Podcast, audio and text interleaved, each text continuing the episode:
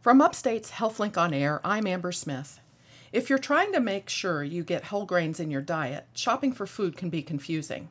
On the bread aisle alone, you'll find breads that say whole wheat, some that say multigrain, some that say whole grain. Here to help us make the right selection is Maureen Franklin, a registered dietitian nutritionist at the Upstate Joslin Diabetes Center. Welcome, Maureen. Thank you. Thanks for being here. Okay, so I read that only 8% of U.S. adults eat the 3 servings of whole grains per day that are recommended by the federal government. Why is that? Do we just not know what whole grains are? I think we're confused by it. I think sometimes we get used to eating the typical things that we always do, and we maybe don't try different whole grains. Things such as like quinoa have come into light, farro, different grains that have been around for a long time, but people are like, oh, what are they? I'm used to just cooking my rice or just cooking, a few of the basic things. So I think sometimes it's maybe experimentation, and also that maybe sometimes people just don't think about trying new foods that are actually great foods for them. Or maybe what is quinoa? Right. How do you say it? How do you spell it? What do I do with it? Well, and I said the 3 servings of whole grains recommended by federal government, but that's changing, right? Well, the new dietary guidelines, 2015 to 2020, are recommending half of your servings be whole grains, half of your intake be from whole grains, which is... That's where I think the confusing part is. What are we talking about? Generally anywhere from 3 to 5 servings. So then you go, what's the serving size? Well, then we can get into the numbers. And I think that's where people get confused. They're like, what is a serving? What's the number? It's like, okay, so many grams of fiber is recommended. So what's the number? Well, like 16 grams of fiber is one of the numbers that they use. I know we'll get into it with the Whole Grain Council. But I think that's where people get confused as far as how much, where is it coming from, how do I look on the label? And let's admit it, it's time-consuming, and sometimes it's very confusing. So I think sometimes people, forget it, I can't be bothered. Well, just even the basics, what makes a whole grain a whole grain? Right. So what is a whole grain? A whole grain is the edible part of the grain, and it has the bran, the endosperm, and the germ. So if we're looking at rice, well, brown rice has all those. If we're looking at white rice, that's missing it. There's missing a couple of the key components. So once 1 or 2 of the key components, the bran, the germ, or the endosperm are missing, it's not considered a whole grain. And that's where the confusing thing is. So that's the difference. I get clients talk to me about what's the difference between white bread and whole wheat bread. Mm-hmm. Well, if it's a true whole wheat bread, then it's made from a whole grain. So we're getting more fiber, a little bit more nutrients in terms of if it's a white bread, it's probably just made from refined flour, white flour. So those nutrients, that fiber, those good minerals, some of it has been taken out.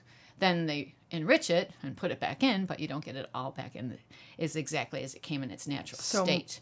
More bang for your buck by eating the whole grain. But then people get confused. So if we look at rye bread, people think, well, it's brown, mm-hmm. and whole wheat's brown, so that must be better for me. But unless it's made with a whole rye flour, it's just like getting a slice of white bread and comparable nutrition, but you're not getting that whole grain unless you read that label. Well, the label. Is the label going to set us right? Is that the label in some regard? So again, there's another confusing part. So the label can set us in terms of we can look at, is it a whole grain flour? Is it a whole wheat flour? That can give us one part of the picture. But then the confusing thing I find is looking at labels, and I look at labels all the time. You can look at a sweetened cereal.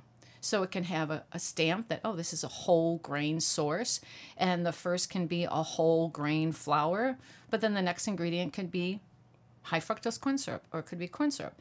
So am I really getting a healthy alternative? Would I be better serving oatmeal instead of a sweetened cereal just because it has a whole grain flour in it? So that's, I think, where the labels can help.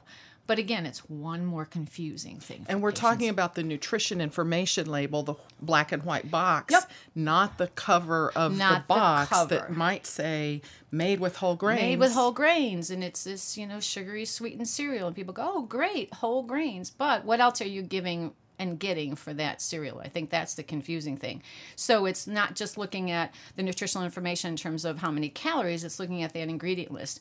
So the first ingredient is whole grain corn flour. What's the second ingredient? Is it corn syrup? Is it sugar? So how much am I really getting in that product? Does when it says 100% whole grains, Is that? That's, yes. That's what kind of we're looking for. So that's an easy label, 100% whole grain. So if you look at a package of quinoa or one of the different, if it says 100% whole grain, wow, they did the work for you. If you're looking at a label, and I know, like I said, we'll get into it in terms of the Whole Grain Council, they have a stamp that says 100% whole grain. So they've done the work for you and said this product is 100% whole grain. What about multi-grain? Very deceiving, tricky. So people say, oh, it's a multi-grain bread. And I say, great, but what is in it? So is it white flour? Is it wheat flour? Or is it whole wheat flour?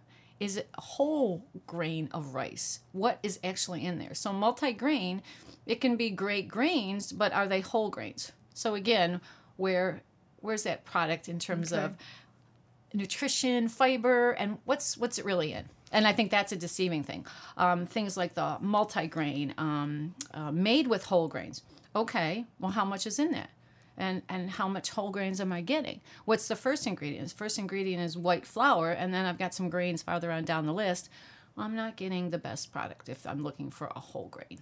Well, to make it even more confusing, if you're just looking between white and wheat bread, now they have the whole grain white bread.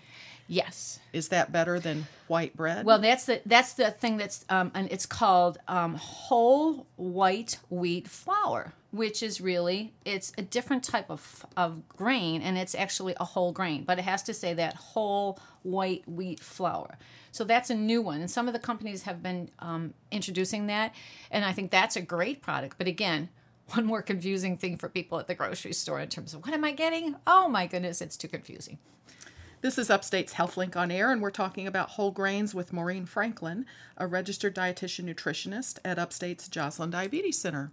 So tell me what the Whole Grain Council is. So the Whole Grain Council is an organization that is looking at trying to promote whole grains for consumers. What they've tried to do, and again, it's a voluntary thing, so not every product you're going to see is going to have the whole grain stamp on it. So they have three basic stamps. And again, as a dietitian, you know, I look at these kinds of things and it's confusing. So they have the first stamp, which is called 100% whole grain. It's called the 100% stamp. So 100% of the grain in that product is whole grain. Easy.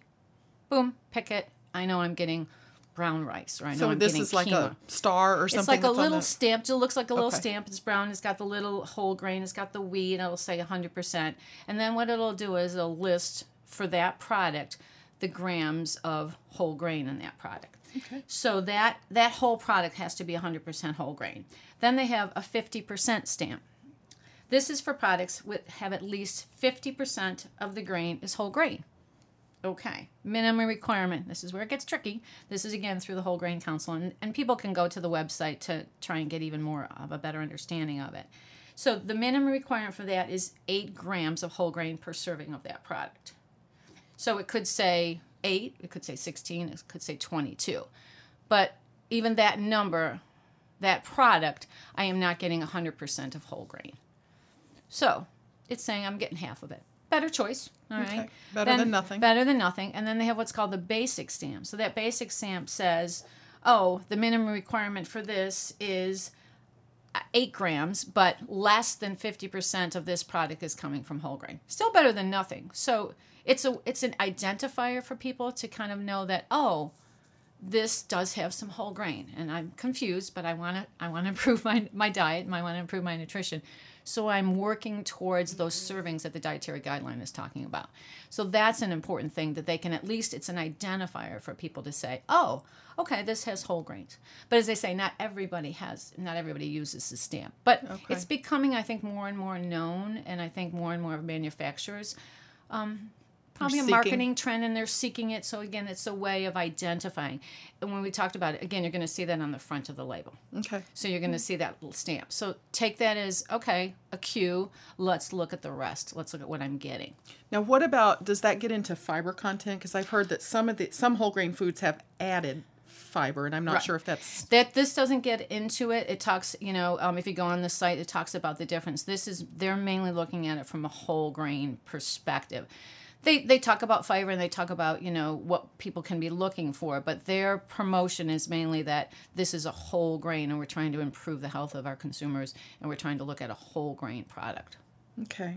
Does things like cellulose, inulin, do those have the same health benefits as naturally occurring fibers? That's actually a really good topic, maybe for another one, because it does, there's some different thoughts in terms of that, and it's fiber, but again, is it from a natural source? They're from natural, but there's a lot of conflicting things that, you know, inulin and what it can do. So that might be another topic that we might want to talk about. Okay, we maybe. Because it can be, again, that's another confusing thing. Am I looking at fiber or am I looking at whole grains? I think you have to decide, all right, if I need to improve the whole grains, let's look at whole grains.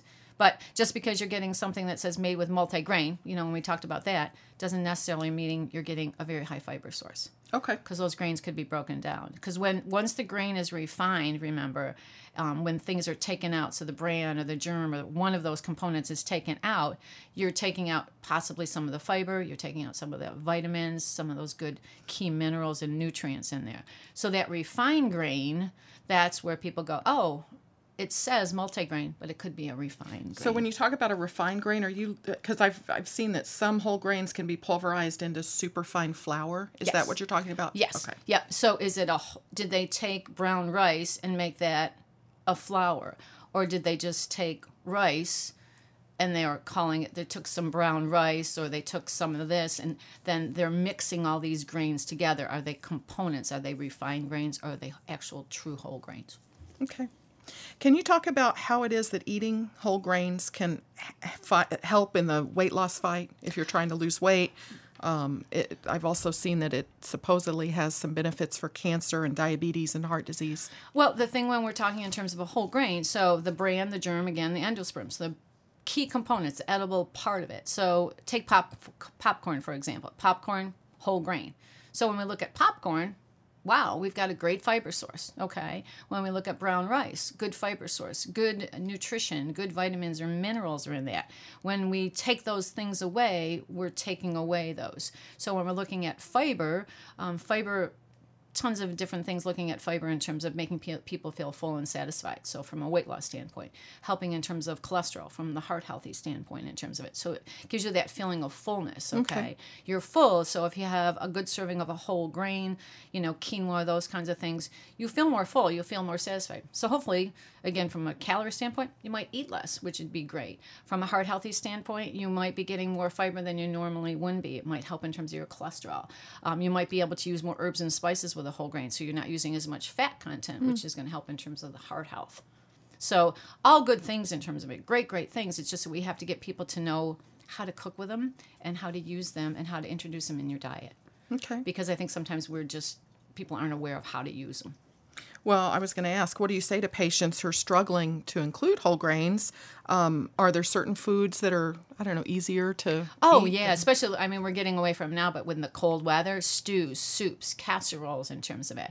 Even in the summer now, quinoa is a great one to make, like quinoa salads with fruit salads and different vegetables. Quinoa, what does that taste like? Is that like a rice? Kind of it's a little curly. It's little curly things when you cook it, okay? And a lot of people make like cold salads, as I say. I use it like in stews or casseroles or soups if I'm going to make it. So as a substitution for a pasta, maybe? Yep. Mm-hmm. Okay. Yep. Get a healthier because it's a whole grain in terms of it. And it doesn't really, there's red quinoa and there's all different white quinoa. There's all different types of quinoa. I put it, like I said, in a lot of winter dishes. I love it in terms of it. Some people, as I say, are like, what is it? How does it taste? It's a grain. You know, I think grains you can do anything you want with grains. You can make them sweet. You can make them, you know, tart. You can do anything with them. They require a minimal amount of cooking, you know, a little boiling, steaming, letting them sit. They're not a fast cooking thing. You know, you're not going to have it in 2 minutes. It's going to take a little time. But crock pot cooking, great. Easy to do. Easy to do. But it's just experimenting, having fun with it. You know, I think there's been a real surge of seeing those kinds of products out there. They're everywhere now. You see quinoa, you see red quinoa, you see all the different types of things. You see farro and people are like, oh, what are those? Just trying, you know, a little bit of the things. Don't be scared. Yeah. Okay. Well, we will have you back to talk about the added fibers at some point, because that's an interesting topic. But this has been Amber Smith speaking with registered dietitian nutritionist Maureen Franklin about whole grains on Upstate's HealthLink On Air. Thank you so much for being here. Thanks for asking me.